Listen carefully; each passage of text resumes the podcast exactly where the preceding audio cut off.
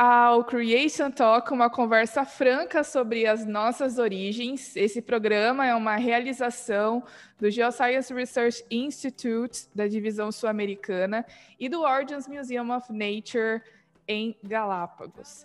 E nesse programa de estreia, nós temos aqui um convidado muito especial, o pastor Eleazar Domini.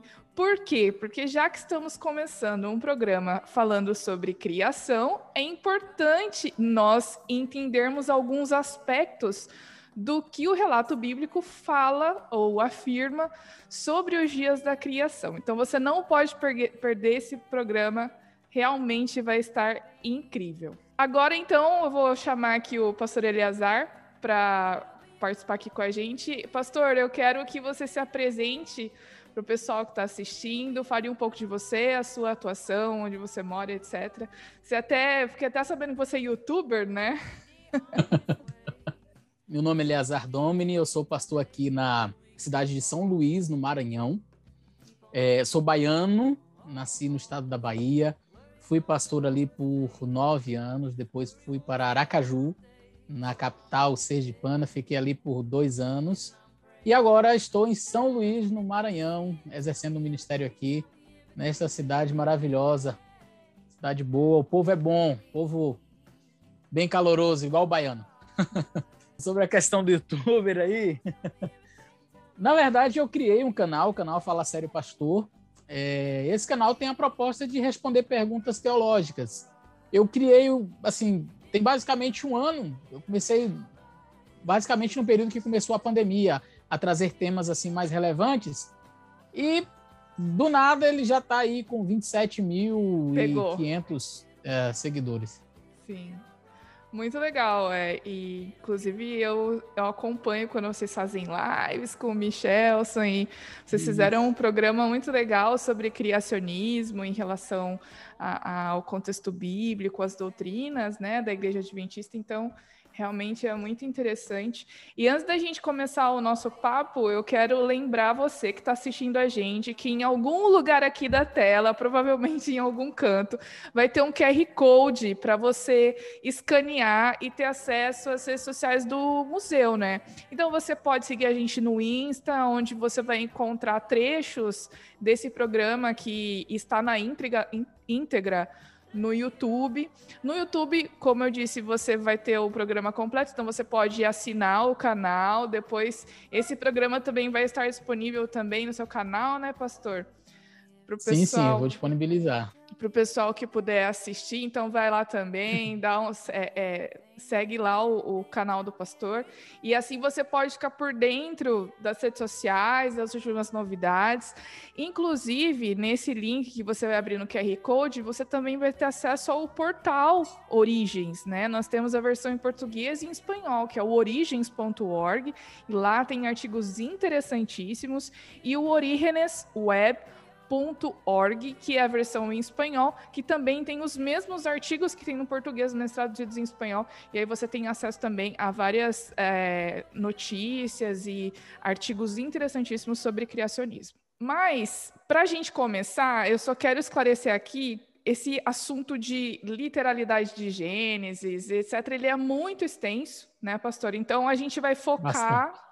na literalidade dos dias da criação, porque ultimamente vem surgindo aí uma corrente dentro uh, uh, do cristianismo ou da igreja, de uma forma geral, de pessoas uh, adotando a teoria da evolução e tentando agregar junto a Bíblia, né?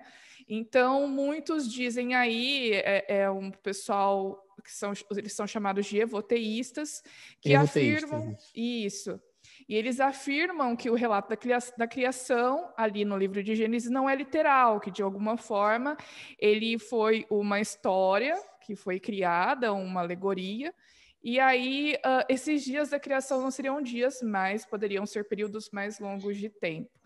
E aí, pastor, eu queria já uh, perguntar para você logo no início: tem um pessoal que se diz criacionista da Terra Jovem e da Terra Antiga né? Porque ali entre o primeiro e o segundo versículo do capítulo primeiro lá de Gênesis, dizem que teria um gap, né? Um espaço de tempo entre a teoria esses do dois... lapso. Isso. É, fala um pouquinho sobre isso para a gente. Faz sentido ter um espaço? O que, que nós, como criacionistas bíblicos, devemos é, aceitar né, dentro desse contexto? É, existem essas duas visões. É... Vou ler os dois versos primeiros aqui para a gente poder contextualizar a resposta. E diz assim: No princípio criou Deus os céus e a terra. A terra estava sem forma e vazia, havia trevas sobre a face do abismo, e o Espírito de Deus se movia sobre a face das águas. E disse Deus: haja luz. E, entre esse disse Deus: haja luz. E o momento em que no princípio criou Deus os céus e a terra, então eles acreditam que existe uma, um lapso aí, não é? Deus ele criou de fato a Terra talvez há milhões e milhões de anos e com pouco tempo ele disse então haja luz. Essa é uma corrente é, dentro aí do criacionismo que entende haver um lapso aqui. A outra corrente entende que não existe lapso nenhum. Desde o verso 1 até o final, está falando da criação da Terra e não do universo. Então, a, a, grande parte dos teólogos, dos linguistas mesmos, que, mesmo que, que leem o verso na própria língua hebraica, eles não conseguem vislumbrar esse gap, esse, esse espaço, essa lacuna. No princípio, Deus criou céus e terra. E quando fala de céus aqui, não seria uma referência ao universo inteiro, mas a maioria entende que está se falando da terra, do, do céu atmosférico, do nosso céu, da, daquilo que nós enxergamos. Então, é, não, não seria uma referência à criação de todo o universo, mas ao período de terraformação. Então, é, boa parte dos, dos teóricos e dos linguistas, enfim, inclusive de alguns criacionistas também, eles entendem que Gênesis capítulo 1 não tem relação com a origem de todo o universo, mas com a origem do planeta Terra, com a, a, formação do planeta Terra. Entendi, porque aí tem, tem pessoas aí dentro do criacionismo uh, que dizem que, por exemplo, ah, Deus criou a, o universo, né? Então, é versículo 1, e aí depo só depois que ele veio e formou a Terra e uh, criou a vida.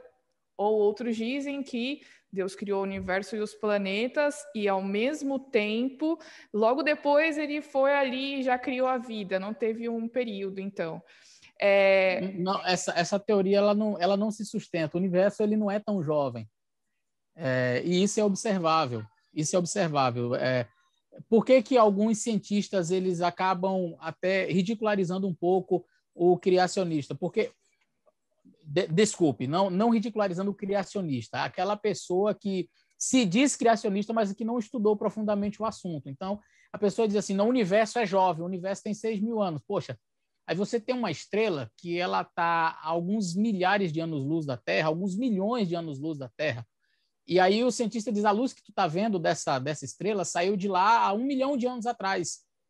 Então, como é que essa estrela foi criada? E aí alguém poderia dizer assim: ah, mas mas essa Deus já fez ela com a aparência de adulto, não, não, faz muito sentido. E alguns até argumentam com a própria criação de Adão, dizendo o seguinte: não, se você encontrasse com Adão com dois dias de vida e perguntasse, e aí, Adão, você tem quantos anos? Ele ia dizer, eu tenho dois dias. Tá vendo? E ele é um adulto, e você está vendo ele com a aparência de adulto. Só tem um detalhe nessa teoria.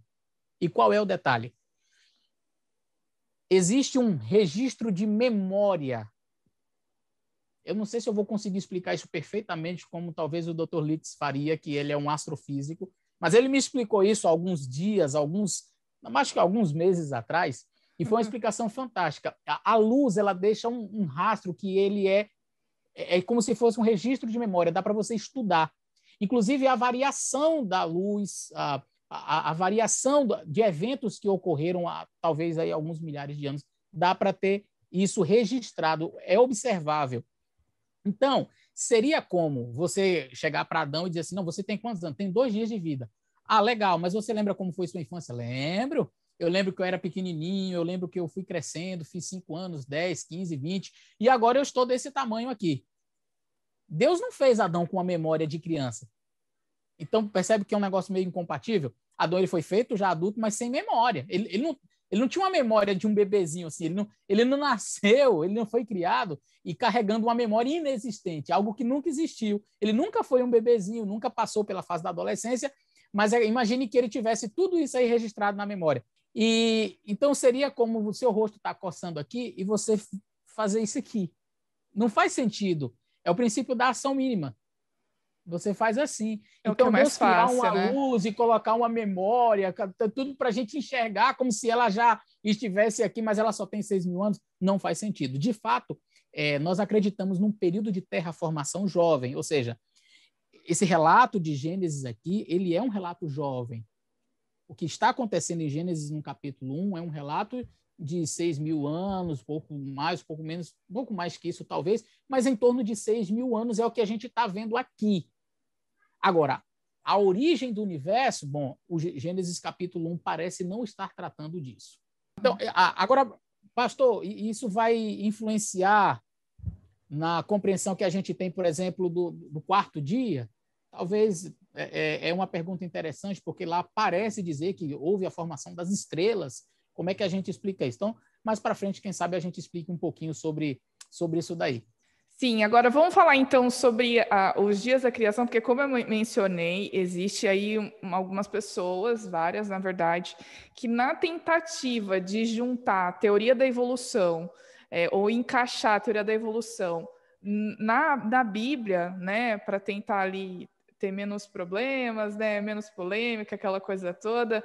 É, dizem que os dias da criação, na verdade, não foram literais, né? E nós, como criacionistas bíblicos, né, pastor, é importante a gente ressaltar que em relação à criação, a única evidência ou pista que a gente tem é o relato da Bíblia, né? Então, de como foi, por exemplo, quantos dias foram que foi criado, nesse caso, para nós criacionistas. Então, é, a gente precisa entender o que a Bíblia diz exatamente a respeito desses dias. Então, afinal de contas, a Bíblia afirma que foram dias literais ou milhões de anos, ou dias maiores, por exemplo, que não fossem literais ou talvez simbólicos. Legal essa pergunta. É, uma vez que, de fato, há um ramo aí dentro, dentro do criacionismo e até dentro do cristianismo mesmo que tenta fazer essa, essa mistura. Eu não vou dizer um criacionista mesmo, porque o criacionista não acredita nisso, mas como você colocou no começo, um evoteísta é, é justamente aquela pessoa que quer colocar Deus no meio da evolução. Então, é, eu ou você é logo evolucionista ou você é criacionista. Não dá para tentar Não tem em cima do muro, né? Não, não tem, não tem. Não tem como você ficar em cima do muro em relação a esse assunto. Mas é muito interessante a gente ir para o relato do texto original. Eu tenho aqui em minhas mãos uma, uma Bíblia que foi escrita em hebraico e eu gosto bastante dessa, dessa língua. Propósito, se você quiser, se alguém tiver interesse em aprender o hebraico, no meu canal eu eu comecei uma série explicando, dando aulas é, gratuitamente da língua hebraica, mas para quem realmente tem interesse. Bom, quando a gente vai aqui para, para os, os relatos, o texto hebraico aqui, nós encontramos algumas expressões que elas não parecem dizer, elas não parecem inferir uma alegorização, uma, uma linguagem parabólica. Existem vários gêneros na Bíblia. Existe o gênero parabólico, existe o gênero é, é, alegórico, a gente vai encontrar é, uma linguagem assim mais, por exemplo, simbólica no livro de Apocalipse, né? Aí você vê é, bestas com não sei quantos chifres e aquela coisa toda, é, animais estranhos, não é? No livro de Daniel também nós temos relatos assim simbólicos. Nós temos nos livros proféticos é, partes que também são é, alegóricas. Você vê o cedro falando, o cedro do Líbano conversando, quer dizer, a árvore não fala. São é, é, é símbolos. Jesus também utilizou-se de uma figura de linguagem chamada parábola. Era uma história, poderia ser real ou não, mas para ilustrar algo maior. O gênero de Gênesis, do 1 ao 11, é, mais atacado, né, até a parte do dilúvio, mas não somente ele, todo o livro é um gênero narrativo. A proposta do livro não é contar nenhuma parábola, a proposta do livro não é usar de, de uma simbologia para falar como as coisas vieram à existência. ele simplesmente conta de maneira narrativa o que de fato aconteceu. E aí existem expressões como iom, que quer dizer dia, iom, dia. É, existe a expressão erev boker, tarde e manhã. Ora, você pode procurar em qualquer literatura.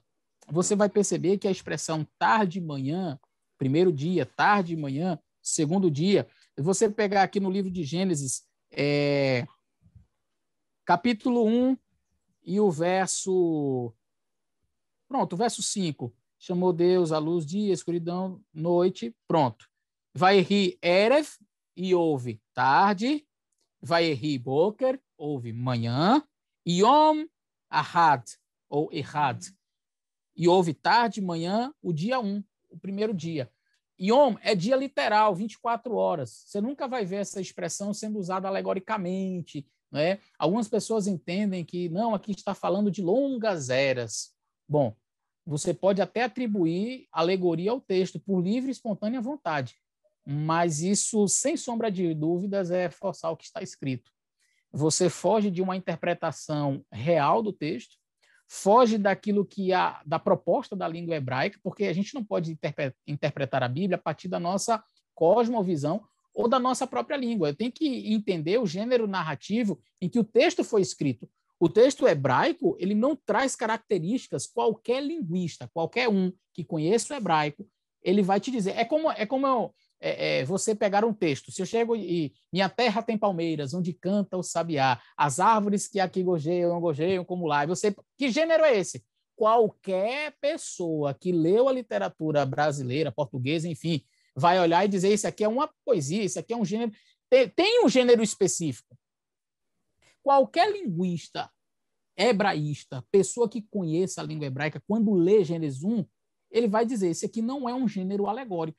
Ele não é um gênero é, é, parabólico, simbólico. Literal, ele está contando a história. O gênero narrativo. Muito bom. E você sabe que, pastor, eu estava esses dias atrás. A gente participa de vários grupos de WhatsApp, né? De criacionismo, e é até legal porque a gente troca muita ideia, o pessoal manda artigos e a gente vai lendo e vai crescendo com isso. Mas é, em um, uma certa discussão a gente estava lá e aí tinha uma pessoa que ela não não acreditava muito na questão do criacionismo bíblico, nessa questão da literalidade. E ele afirmava assim que uh, que, por exemplo, ah, tudo bem, os, dias, os seis dias podem ser literais, mas aí o sábado, por exemplo, tá até hoje, porque diz que lá no Gênesis tem manhã e tarde, termina o dia, manhã e tarde tem o dia, mas no sábado não tem. E aí, por isso que o sábado, por exemplo, também não é literal. Então, por que a gente guarda o sábado? Né? E, e sinceramente, eu, eu fiquei assim, tipo, é verdade, o sábado não termina. Mas hum, eu sei que não é por isso. É, eu sei que, não. eu sei que, é, né? Mas aí eu não sabia o que responder. O que, que, que a gente responde, pastor? Boa pergunta, boa pergunta. Você vai perceber que em todo o capítulo 1, sempre que termina um dia, vem a expressão Vaeri Erev, e aí é, é, houve tarde, não é? Vaeri Boker, houve manhã, Yom Errad, o dia 1, o dia 2, enfim, cada dia vai ter a, a especificação. Mas quando chega no sábado, não traz houve tarde e manhã o primeiro dia, houve tarde e manhã, houve tarde e manhã o sétimo dia. E por quê? Quando você termina o primeiro dia e a expressão diz houve tarde e manhã o primeiro dia, está dizendo assim: a terra rodou uma vez.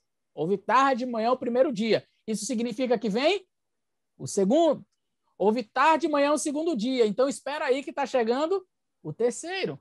Houve tarde e manhã o terceiro dia, então vai chegar o quarto, quinto, sexto. Mas aí diz, houve tarde e manhã o sexto dia. Espere que está chegando o, o sétimo. sétimo. Quando começa o sétimo, a descrição é havendo Deus acabado. Essa expressão, Erev Boker, Erev Boker, houve tarde de manhã, Yehi, vai Yehi, Erev, vai Yehi, Boker, houve tarde, houve manhã, houve tarde, houve manhã, é indício, é um indicativo de que a coisa está em processo, está dando continuidade ao ato da criação. O ato criativo de Deus ele está em processo, Houve tarde de manhã o primeiro, houve tarde de manhã o segundo, terceiro, quarto. Mas quando chega no sétimo, a, o, o próprio texto já diz o seguinte: olha como diz aqui. Capítulo 1, verso 31. E viu Deus que tudo quanto tinha feito era muito bom, e houve tarde de manhã o sexto dia. Então vai vir mais um. Assim os céus e a terra e todo o seu exército foram acabados. Por isso que Deus não diz, e houve tarde de manhã o sétimo dia. Por quê? Porque não tem oitavo. Tem um. A semana não tem oito dias. É isso que o texto está dizendo. E não que o sábado não é para ser guardado. Tem absolutamente nada a ver com isso. O texto está dizendo que, olha, teve o primeiro, o segundo, o terceiro, o quarto, o quinto. Quando chega no sexto e sétimo, aí no sétimo ele diz: havendo Deus terminado sua obra, então ele vai fazer uma coisa: ele descansa, abençoa e santifica. Gênesis capítulo 2 e o verso 2. Havendo Deus acabado no dia sétimo, sua obra que tinha feito, descansou no dia sétimo, e homem, então houve um dia sétimo, diz toda a obra que tinha feito, e abençoou Deus o dia sétimo e o santificou, porque ele descansou de toda a obra que como Criador fizera. Ponto. Agora não houve tarde e manhã, o sétimo dia. Agora voltamos para o. Reiniciando primeiro. o ciclo. Ou seja, o nosso mundo não tem oito dias, o nosso mundo não tem 12 dias, não são 15 dias, nós temos uma semana composta de sete dias. A evidência disso é que não há mais um houve tarde e manhã, um sétimo dia. O ciclo foi quebrado. E no sétimo dia, a frase é: acabou. Encerrou aqui, havendo Deus terminado a sua obra. Então, toda vez que ele dizia, olha, criei a luz, mas houve tarde e manhã o primeiro dia. Bom, mas e agora? É só luz? Não, aí vem o segundo. Houve tarde de manhã o segundo dia. Opa, então tem um firmamento, tem águas, mas houve tarde de manhã o segundo dia. O que vem aí? Aí vem o terceiro dia, tem a porção seca, tem as plantas. Ô, oh, legal, mas e aí? E aí vem os luzeiros, quarto dia. Então, você tem o quinto, as, as, as aves, os peixes, depois o sexto, os animais, o homem. Aí vem o sexto, né? Os animais, o homem, o sétimo, acabou. A própria palavra que inicia o, o, o sétimo dia, é, ela já diz que é um dia diferente, havendo Deus terminado. O ciclo da criação deste planeta é composto de sete dias. O sétimo é de Deus, não me pertence. Muito não quer bom. dizer que ficou perpetuado aí para sempre, agora é um pois sétimo é. dia eterno. Não. Houve um sétimo dia literal, só que agora acabou. Então o ciclo fechou. Voltamos agora. O próximo dia não vai ser o oitavo. O próximo dia será novamente o primeiro, depois segundo. E aí, as semanas, o ato é, é, criativo de Deus durou ali seis dias, o sétimo dia ele terminou. E, e a marca, e aqui é uma coisa muito interessante, é, que a gente precisa entender, é que nós temos os, a, as fases da Lua que demonstram as fases, a, a, os meses, não é? Então, teve lua nova, teve lua crescente, né? teve lua cheia, lua minguante Passou os, os quatro ciclos, eu sei que terminou um período ali de um mês, mais ou menos um mês. Passaram-se as quatro estações, outono, primavera, verão, inverno, eu sei que fechou um ciclo aí de um ano. Mas e o ciclo semanal é marcado pelo quê? É o sétimo dia. É ele que marca. Olha, acabou. Havendo acabado, agora volta para o um. Dois, três, quatro, cinco, seis, sete. Acabou, volta para o um. Então, não temos nada na história, nada além do sábado, que seja um demarcador temporal da semana, a não ser realmente o sábado. Muito bom. Nossa, muito interessante. É incrível, né? Agora, eu queria voltar num assunto que você comentou ali no início, é, sobre o quarto dia, né? Porque a Bíblia diz ali que no quarto dia, foram criados os astros, né? Só que houve tarde e manhã nos três dias antes, ou seja, essa luz Veio de onde? Né? Boa pergunta. Essa é uma pergunta muito interessante. Quando a gente lê aqui, é, capítulo 1 do livro de Gênesis, verso 14: E disse Deus: haja luminares na expansão dos céus para fazer separação entre o dia e a noite, sejam eles para sinais e para os tempos determinados e para os dias e anos, sejam para luminares e na expansão nos céus para alumiar, e assim foi. Verso 16: E fez Deus os grandes luminares, o luminar maior para governar o dia, o luminar menor para governar a noite. Aí, algumas versões dizem, termina o verso 16 assim: E fez as estrelas. Tá vendo, pastor? Claramente o texto está dizendo que fez as estrelas. Primeiro, eu preciso te dizer que no hebraico não existe a expressão fez as estrelas. Isso. É. e agora? Então, quando eu disse que o universo não é tão jovem, as estrelas não foram criadas aqui, nós temos na língua hebraica em torno aí de uns 10 verbos para criar diferentes. Só aqui em Gênesis, no primeiro e segundo capítulo, nós temos aí uns três ou quatro. Nós temos o verbo bará, que é o verbo criar. Nós temos o verbo assar, que é o verbo criar ou fazer, mas que tem uma outra nuance, eu vou explicar. Nós temos o verbo yatsá, que é o verbo quando foi criar o homem. Aí Deus diz que Deus yatsá. Yatsá quer dizer arrancar. Arrancou o homem do pó da terra. É, se você vai em Israel hoje e a criancinha vai arrancar o dente, yatsá, arrancar. Então Deus arrancou, uma coisa assim mais bruta mesmo, um homem, arranca o homem do pó da terra.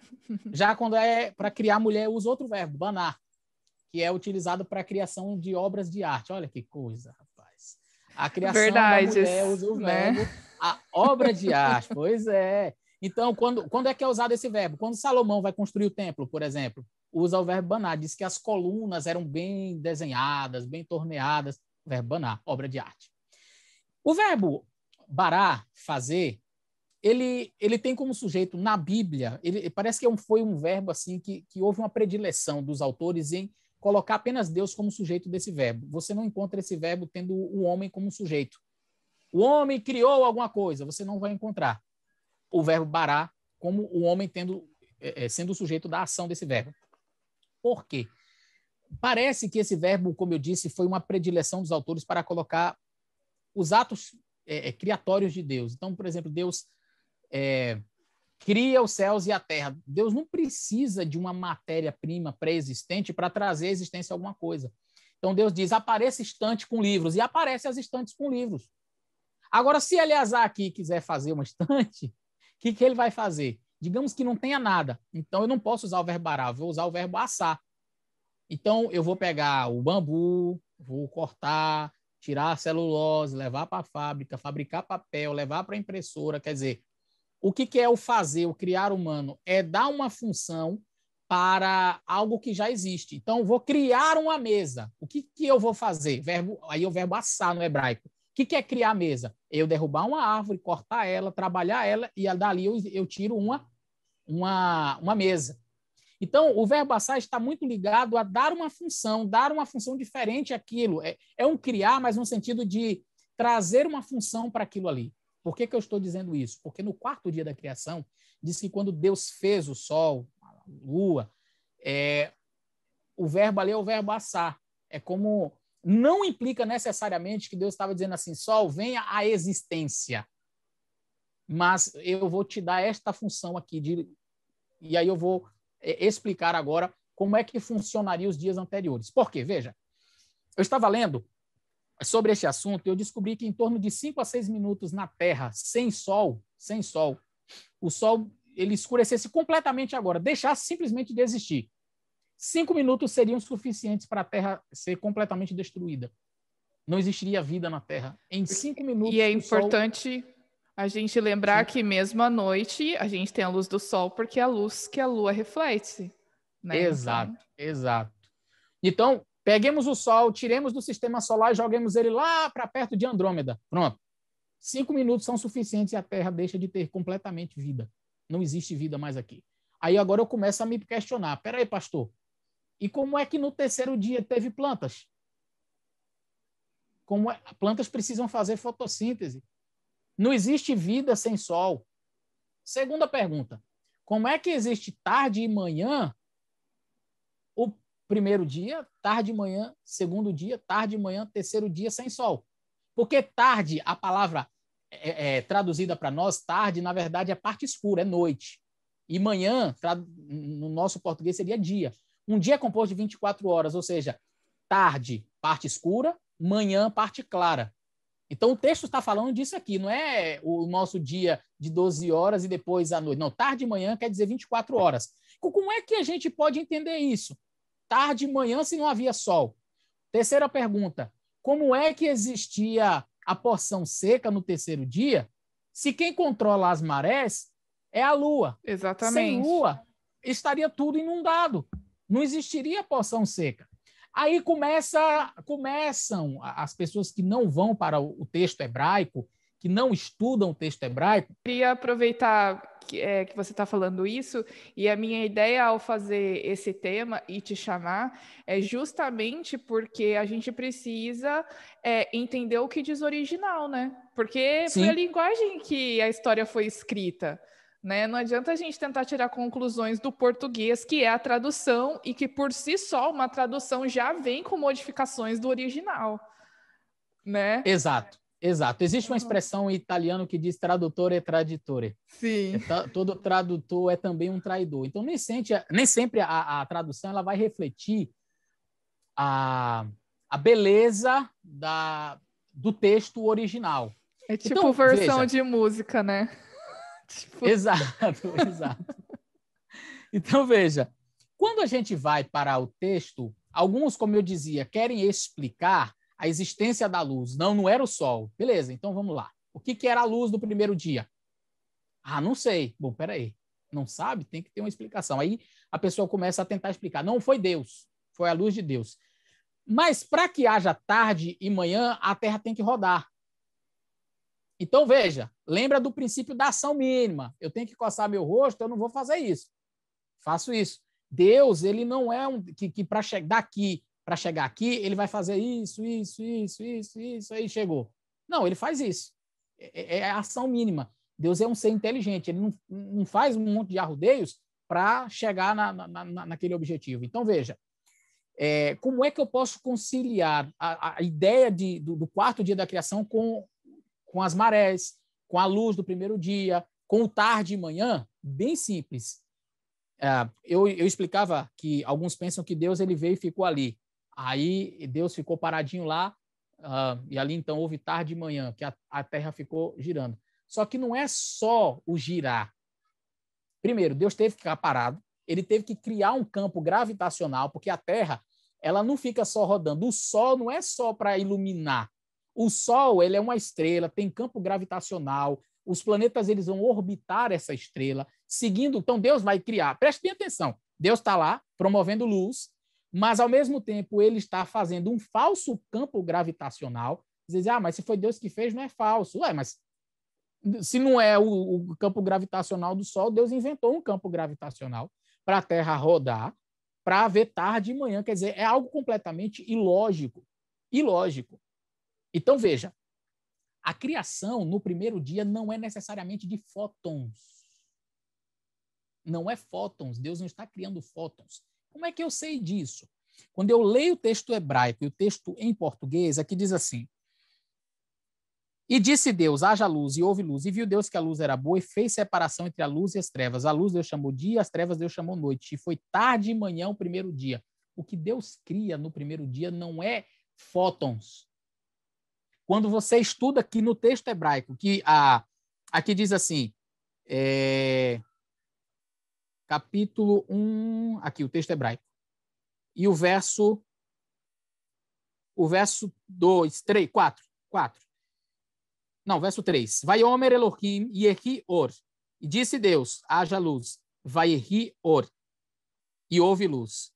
E viu Deus, vai Are Elohim, Elohi, e, e viu Deus, et Haor, que é a luz, Kitov, boa. E aí a expressão e fez separação, vai del, e fez separação, Elohim, Deus, Ben, Haor, entre a luz, Uven, Hahosher e as trevas, é uma indicação, é um indício claro do que Deus estava estabelecendo ali. O que Deus está criando no primeiro dia é o sistema de rotação da Terra. O que, que permite ter tarde e manhã? O que permite a Terra ter tarde e manhã? É justamente o sistema de rotação. Então, o que, que Deus está fazendo aqui no primeiro dia? Ele está colocando a Terra para rodar. E o colocar a Terra para rodar é o que permite ter tarde e manhã, porque se a Terra está parada, não existe tarde e manhã. Então, o primeiro dia não é necessariamente a criação de luz, mas a possibilidade de que a luz ilumine parte da Terra e que ilumine a outra parte, e assim vai o ciclo de rotação da Terra. Beleza, pastor? Então, não existia um falso campo gravitacional, aquela luz não era Deus ali para fazer a luz? Não. E de onde era essa luz? Muito provavelmente do próprio sol. Ué, mas não diz que o, o sol foi criado no quarto dia? Não, o texto diz que Deus fez, aí ele usa o verbo assar, não usa o verbo bará. É como se o autor de Gênesis quisesse dizer o seguinte: olha, eu quero dar uma função aqui ao Sol. Imaginemos a Terra coberta de gases, sem a luz visível do Sol, mas ele estava lá. Pronto, eu estou agora em São Luís, estou olhando aqui a janela do prédio onde eu estou, está bem nublado lá fora. Eu não consigo ver o Sol. Está tudo nublado porque está chovendo. Mas eu sei que é dia. Por mais nublado que esteja, nós é, conseguimos identificar se é dia ou se é noite. Por mais que não apareça um raio do sol, eu sei que é dia, fica claro. O texto hebraico aqui, no verso 16, ele diz que Deus fez os dois grandes luzeiros, e aí diz assim: Et ha hataor, o luzeiro, hagadol, grande, lemenchelet, para dominar, para ter domínio, hayom, no dia. Então, a palavra yom, dia, então, o Gadol, o, luzeiro grande, para dominar o dia. Vet e Ramaor, o luzeiro. Katon, Hakaton, pequeno. Katon no hebraico é pequeno. É, Lemenchelet, para dominar, para domínio. Halaila, para dominar a noite. Veet Hakohavin, e as estrelas. Não diz e fez as estrelas. Então, o texto literalmente está dizendo assim: fez Deus os grandes luzeiros, o grande luzeiro, o luzeiro grande, o maior para governar o dia, e o menor para governar a noite e as estrelas. O termo governar aí vai reger a palavra é, o, o luzeiro e as estrelas. Não está dizendo Deus fez o menor para governar a noite e fez as estrelas. Está dizendo Deus fez o menor para governar a noite e as estrelas. Entendi. Percebeu? Uhum. Ou seja, quando eu olhar para o céu e ver o pequeno luzeiro, também verei as estrelas. O luzeiro menor é para, para me dizer que está de noite. Eu consigo ver o luzeiro menor e as estrelas.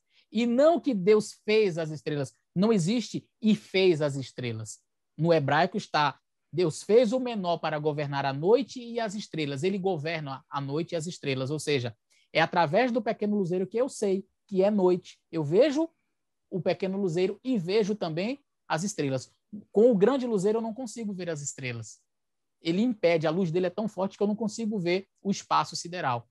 Então, o texto está dizendo que Deus fez o verbo fazer aqui é o verbo assar, que é dar função. Então, não é necessariamente, não é necessariamente uma criação, como se ele não existisse, mas a dar função. É como se Deus estivesse calibrando as coisas. Coloca o sol aqui, tira todos os gases da terra. Agora você pode ver o sol, agora você pode ver a lua e ver as estrelas.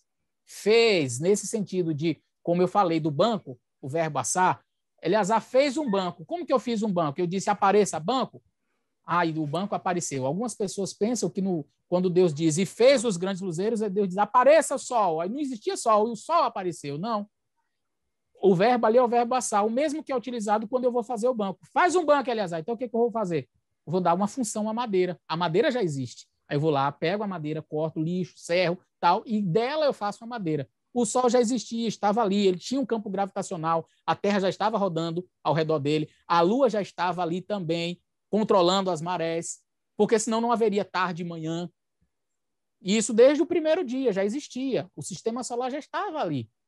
O Sol, a Lua, as estrelas já existiam, a Terra já estava rodando. Aí no quarto dia, Deus faz assim: ó, deixa eu limpar tudo aqui agora, a atmosfera tira, quem sabe, todos os gases, todas as nuvens, tudo aquilo que impedia de você vislumbrar o céu. Agora sim, ele calibrou tudo, colocou a Terra na distância certa, não é? Talvez ali, eu não sei, aparece a porção seca, mas a, a Lua, não sei se estava nos 184 mil quilômetros certinho, agora está tudo bem calibrado, está tudo bem ajustado, as marés estão tudo certinho.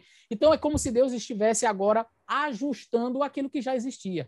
É dar função a e não criar do nada, não criar algo que realmente ainda não existia. Então, como é que nós entendemos o quarto dia da criação? Deus, ele simplesmente dá função àqueles astros que já existiam, que já controlavam as marés e que era a luz ali do primeiro dia. Pastor, eu só queria aproveitar que você está aqui e a gente pode falar isso sobre isso rapidinho. Eu não acho que vale a pena a gente pegar um episódio inteiro para falar sobre isso, que é sobre terra plana, né? Para a gente é, acabar com isso de uma vez por todas, porque tem muita gente que afirma falsamente que nós acreditamos na Terra plana, né? Falou, ah, é criacionismo, Terra plana, é crente, Terra plana. Não. E, e, e eu queria que você falasse para a gente, tem base bíblica, pastor, para é, dizer que na Bíblia fala que a Terra é plana? Não, não há embasamento bíblico para isso daí. Na verdade, as pessoas elas pegam, olha, as palavras, algumas palavras são polissêmicas. Então veja, se eu digo para você, Maura, olha, eu preciso que você vá ali na frutaria e compre ali para mim é, banana, abacaxi, melão, maçã e uma manga. Aí você traz banana, abacaxi, melão, maçã e isso daqui. Um pedaço disso daqui, da manga. Cortada dentro do paninho, dentro da sacola. O que, que é isso aqui? Que pedaço de pano é esse aqui, Mauro? Não é a manga? Você não me pediu manga? Ué, que... então, mas como assim? Eu mas não era essa manga, eu estava falando da manga fruta. Então, as, as palavras é, polissêmicas, elas podem ter sentidos diferentes. A manga pode ser manga da camisa, mas pode ser a manga fruta. Mangueira pode ser o, o pé da, da manga, a árvore, mas pode ser aquele objeto que a gente usa para aguar as plantas, para molhar as plantas. Então, é, eu tenho que entender a palavra, a palavra ali, raquia, não é? A expansão, ela pode ser, significar expansão, ela pode significar abóbada. E aí os terraplanistas eles usam essa é, é, essa palavra como se ela tivesse um único significado. O significado é sempre o mesmo. Ele quer dizer um domo. Ah, não sei. A galera parece assistir muito filme de ficção. E aí eles então imaginam um suposto domo e esse domo cobrindo toda a terra. Se você for, você bate nele e volta. É, é estranho, e à luz do texto hebraico a gente vai perceber já algumas, alguns problemas. Inclusive, eu quero dizer, eu fiz um, um, um vídeo no meu canal, é, Terra Plana ou Domo, alguma coisa. Existe um domo, eu não lembro o título agora, mas é, no meu canal, se você pesquisar lá, Terra Plana, Fala Sério Pastor, o canal, bota assim, Fala Sério Pastor, Terra Plana. Ou então, existe o domo, você vai achar uma resposta é, interessante sobre isso. Mas veja, quando Deus ele forma no quinto dia, os peixes e, e as aves. Olha o que diz o texto. Verso 20. E disse Deus: produzam as águas abundantes répteis e alma de alma vivente, e voem as aves sobre a face da expansão dos céus. Eu quero ler esse texto aqui, o verso 20, na língua hebraica, só para você entender o que eu estou o que eu estou lendo. Aqui no capítulo verso 20, capítulo 1, verso 20, né? Vai homem Elohim, e disse Deus, fervilhem a terra de fervilhação de seres viventes. Aí, olha, Veof e aves, é, Ofef que voem al raquia, sobre o raquia, sobre a expansão. Essa expressão al raquia, sobre, é, é, é, aqui esse pronome al, ele quer dizer acima, é um pronome que quer dizer acima. E, e olha o que diz mais aqui, olha. Alpene requia rachamain, dos céus. Então, é, é muito interessante isso daqui, porque se eu entender que a expressão raquia aqui neste verso é expansão, como é uma possível tradução do termo raquia, e não abóboda, um domo, fica tudo legal. As aves estão voando sobre a expansão, ou seja, existe a expansão e sobre essa expansão as aves estão voando. Porque a expansão não é algo físico que é, é, eu tenho um limite, um, fim. Elas estão voando sobre a expansão. Onde os aviões, onde os aviões voam? Sobre a expansão da Terra, sobre a expansão dos céus. Agora, se eu entender que raquia é um domo, algo físico, tá? Imagina que a abóboda, como os terraplanistas querem. Então, voar sobre a expansão é voar por cima dela e não nela. Al quer dizer sobre. Então, se não existe algo físico aqui, bom, sobre é isso aqui. Porque não tem um limite. Mas se tem um limite, se eu disser assim para você, Maura, é, coloque este livro sobre a mesa. Você não vai colocar entre a mesa e o chão. Você vai colocar em cima da mesa, sobre a mesa. Agora, se eu pego e, e digo assim, olha, Maura, tem este, este pequeno balão, nós vamos soltar ele aí sobre a expansão da nossa atmosfera. Então, você vai soltar e vai ficar voando sobre a expansão. É aqui, mas não tem um limite. Percebe que quando há um limite, o sobre ele é, tem que ser por cima daquele negócio. Por que, que eu estou dizendo isso? Porque se eu entender que raquia aqui é um domo, eu, eu tenho que necessariamente dizer que as aves estão voando sobre o domo.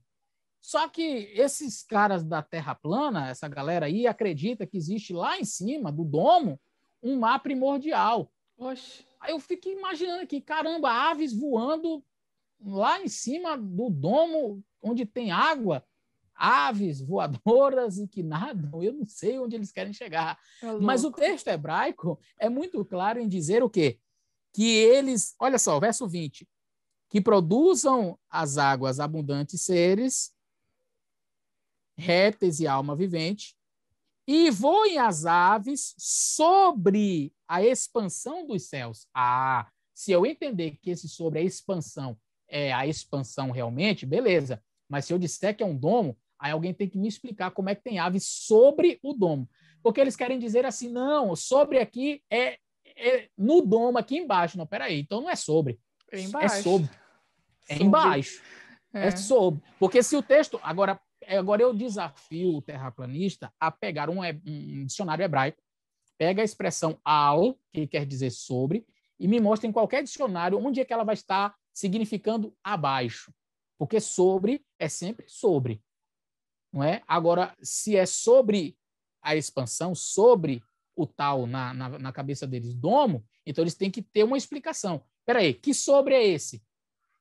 Aí, ah, rapaz, as explicações são as, são as mais mirabolantes. Quando eu, eu fiz um vídeo explicando sobre isso daí, ele disse, não, mas é um sobre abaixo.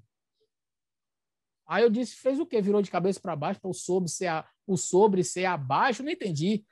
Agora, se eu entendo que não existe domo nenhum, mas que a expressão raquia pode ser traduzida por expansão, a atmosfera, isso que nós temos aqui, ah, legal. Então as aves podem voar sobre isso daí porque, porque não tem limite. Aí não há problema nenhum com o português, com o hebraico, enfim. Mas se você limita, então sobre é sobre. Se existe algo físico lá que você bate e volta, então sobre é sobre, não pode ser abaixo. E a gente tem uma gama de criacionistas ao, ao redor do mundo e vale a pena ressaltar, Maura, o que você falou.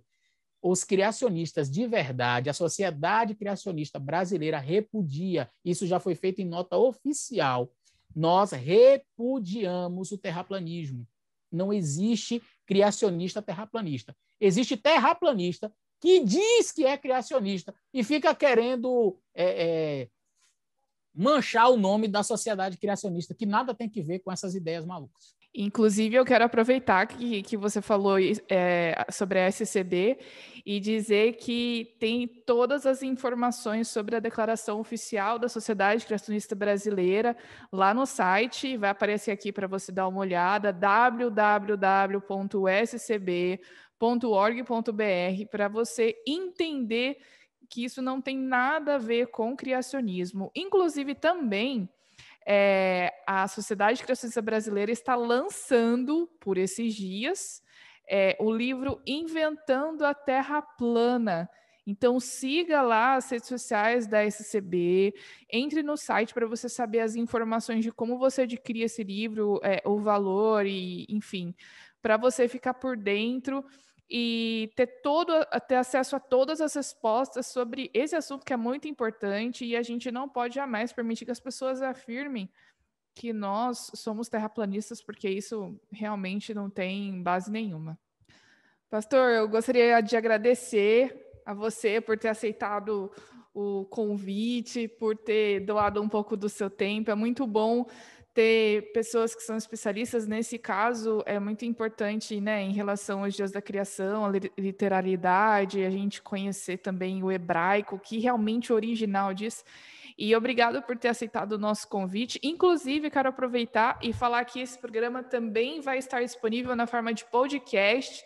Então, se você quiser, de repente, reassistir ou reouvir, você procura por Creation Talk lá no, no Spotify ou no seu agregador de podcast preferido, para você ouvir os nossos programas enquanto está lavando louça, fazendo um exercício, caminhando, indo fazer compra, não sei mas vai estar disponível também. Mas, pastor, eu queria deixar agora um espaço para você deixar uma mensagem para o pessoal que está assistindo a gente.